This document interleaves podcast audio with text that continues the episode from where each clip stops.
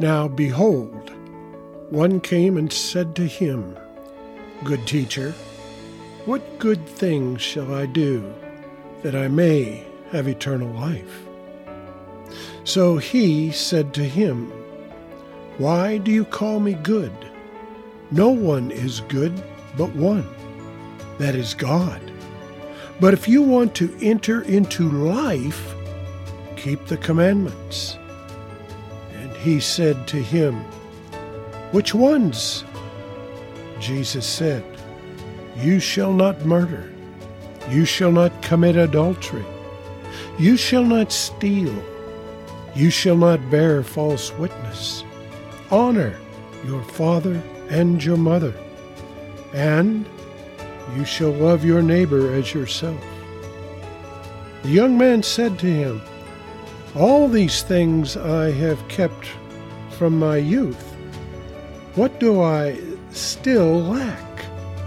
Jesus said to him, If you want to be perfect, go, sell what you have, and give to the poor, and you will have treasure in heaven. And come follow me. But when the young man heard that saying, he went away sorrowful, for he had great possessions. Matthew 19, 16 through 22. Well, welcome and hello, hello again, everyone. I'm Neil Parks. We're in the letter from James in our study, and we, as we approach the end of this magnificent teaching, James is pretty much laying it on the line, if you will, that if we are calling ourselves Christ followers, there are some identifying behaviors that show who we are in this life we are living.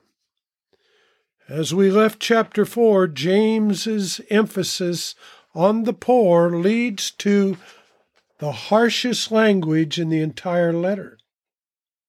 The tone at the end of chapter 4 has carried over into the rebuke of the rich in these verses. Now, James emphasizes the fact that the judgment of God is coming soon. Verse 1 mentions, mentions miseries that are coming. Verse 3 refers to the last days. And verse 5 alludes to a day of slaughter. Now, this emphasis on God's end time judgment continues in verses 7 and 9. James says to be patient until the Lord's coming. Verse 7. In verse 8, he says that the Lord's coming is near. Then in verse 9, we learn that the judge stands at the door. Jesus is coming back, and he's going to do at least two things. He is coming to judge the sinful. Now, these first six verses of James chapter 5 are mostly directed towards unbelievers. These people are not called brothers. They are only told to weep and wail and language is similar to what the prophets would pronounce on a pagan nation. You might wonder why, in a letter addressed to Christians, James would spend time using such harsh language toward unbelievers. Well, the answer is that he is reminding the Christians that the justice of God is coming. So in chapter 5, verses 1 through 6, it serves as both a direct rebuke to rich non believers who are oppressing the poor and a subtle indirect warning to rich believers, Christians, who are ignoring the poor. Now, notice that James is not necessarily condemning wealth here. Instead, he focuses on the sinful use of wealth. There are some believers who were hoarding up their wealth as they prepared to meet their judge. You find that in Matthew 6, 19, 21. It says, Do not lay up for yourselves treasures on earth, where moth and rust destroy, and where thieves break in and steal. Verse 20 says, But lay up for yourselves treasures in heaven, where neither moth nor rust destroys, and where thieves do not break in and steal. And finally, in verse 21, for where your treasure is, there your heart will be also. Powerful understanding, friends. Look what 1 Timothy uh, chapter 6, uh, verse 10 says For the love of money is a root of all kinds of evil for which some have strayed from the faith in their greediness and pierced themselves through with many sorrows. Friends, James' hearers would also be judged for cheating workers.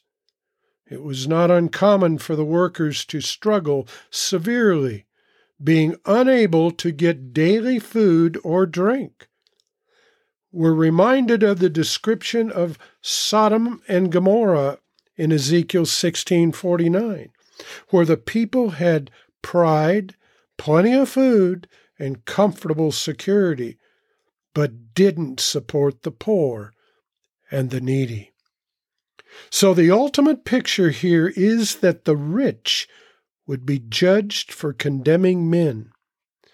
This is aimed at unbelievers, but as God's people, God is certainly serious about His people not hoarding wealth, not cheating workers, not living in luxury and self indulgence, and not holding back from the poor, and, in effect, letting them die.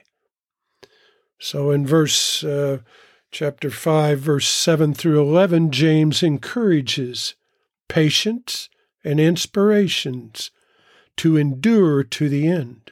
Verse 7 says, Dear brothers and sisters, be patient as you wait for the Lord's return.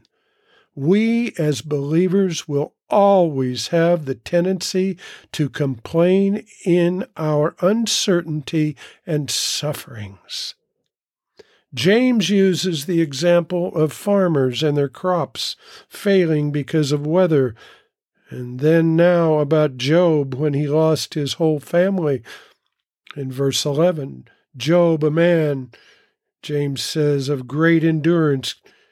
You can see how the Lord was kind to him at the end, for the Lord is full of tenderness and mercy. Now, the Job story, as James uses it, is quite an understatement, to say the least, about suffering. It took 42 chapters for the purpose of suffering in Job's life to be revealed. And only at the end did he confess, did Job confess, I have heard rumors about you, he says, but now my eyes have seen you. Therefore, Job, Job speaking, I take back my words and repent in dust and ashes. That's in Job 42, 5 and 6. What a great reminder for us. Whatever you were you are walking through is not the end of the story. The Lord is very compassionate and merciful. James 5 and 11 says that. We can't see it but be patient, hoping in God's purpose. God the Father is the giver of all things, my friends, and is looking for every opportunity to bless us. But many people have difficulty trusting in receiving good things, even when those things come from God. You see, the problem is that we not only have trouble trusting God's work in our lives, But we also don't always respond to God's voice, do we? People often hear the scriptures but don't really listen. People store truths in their brains but never put them to use. For James, the only good religion is religion lived out every day. My friends, the Lord is returning for his bride, that is, without spot or wrinkle. I say, let's pray. Oh, Father God in heaven, you are coming. And just looking around us in this world of what's going on, Father God, there are signs that it's not going to be too long. As Peter told us in his epistle, a day is like a thousand years compared to eternity. If that be true, Father God, which it is, it's like two days ago is when you were crucified. Father God, you're coming to judge. The judge you are will be standing at the door. Father, I just pray right now as we read your scriptures through, Father God, that we take heed of what you're telling us, to be ready, Father God, to be ready with our ourselves, our ministries, uh, every breath that we take, Father God. We are vessels to be used, not for the American dream or not for retirement. Father God, we just thank you. And I pray right now that we are stewards of what you give us to bring you glory. We thank you and love you, Father God. And I lift up every believer around the world that is listening to this podcast. Lord, Father God, I just lift them up that they would be obedient to their blessings that you've given them. The needy is there, the poor is there, the hungry is there. Father God, we just lift them up and we're to have patience. Lord Jesus, we just thank you, Father God, that, that you are a God of promise, and it won't be long until you appear once again. And we pray this in your precious name, Jesus. Amen and amen. Well, folks, it's been good again. And God bless each and every one of you. And I can't wait until next time. I'm Neil Parks.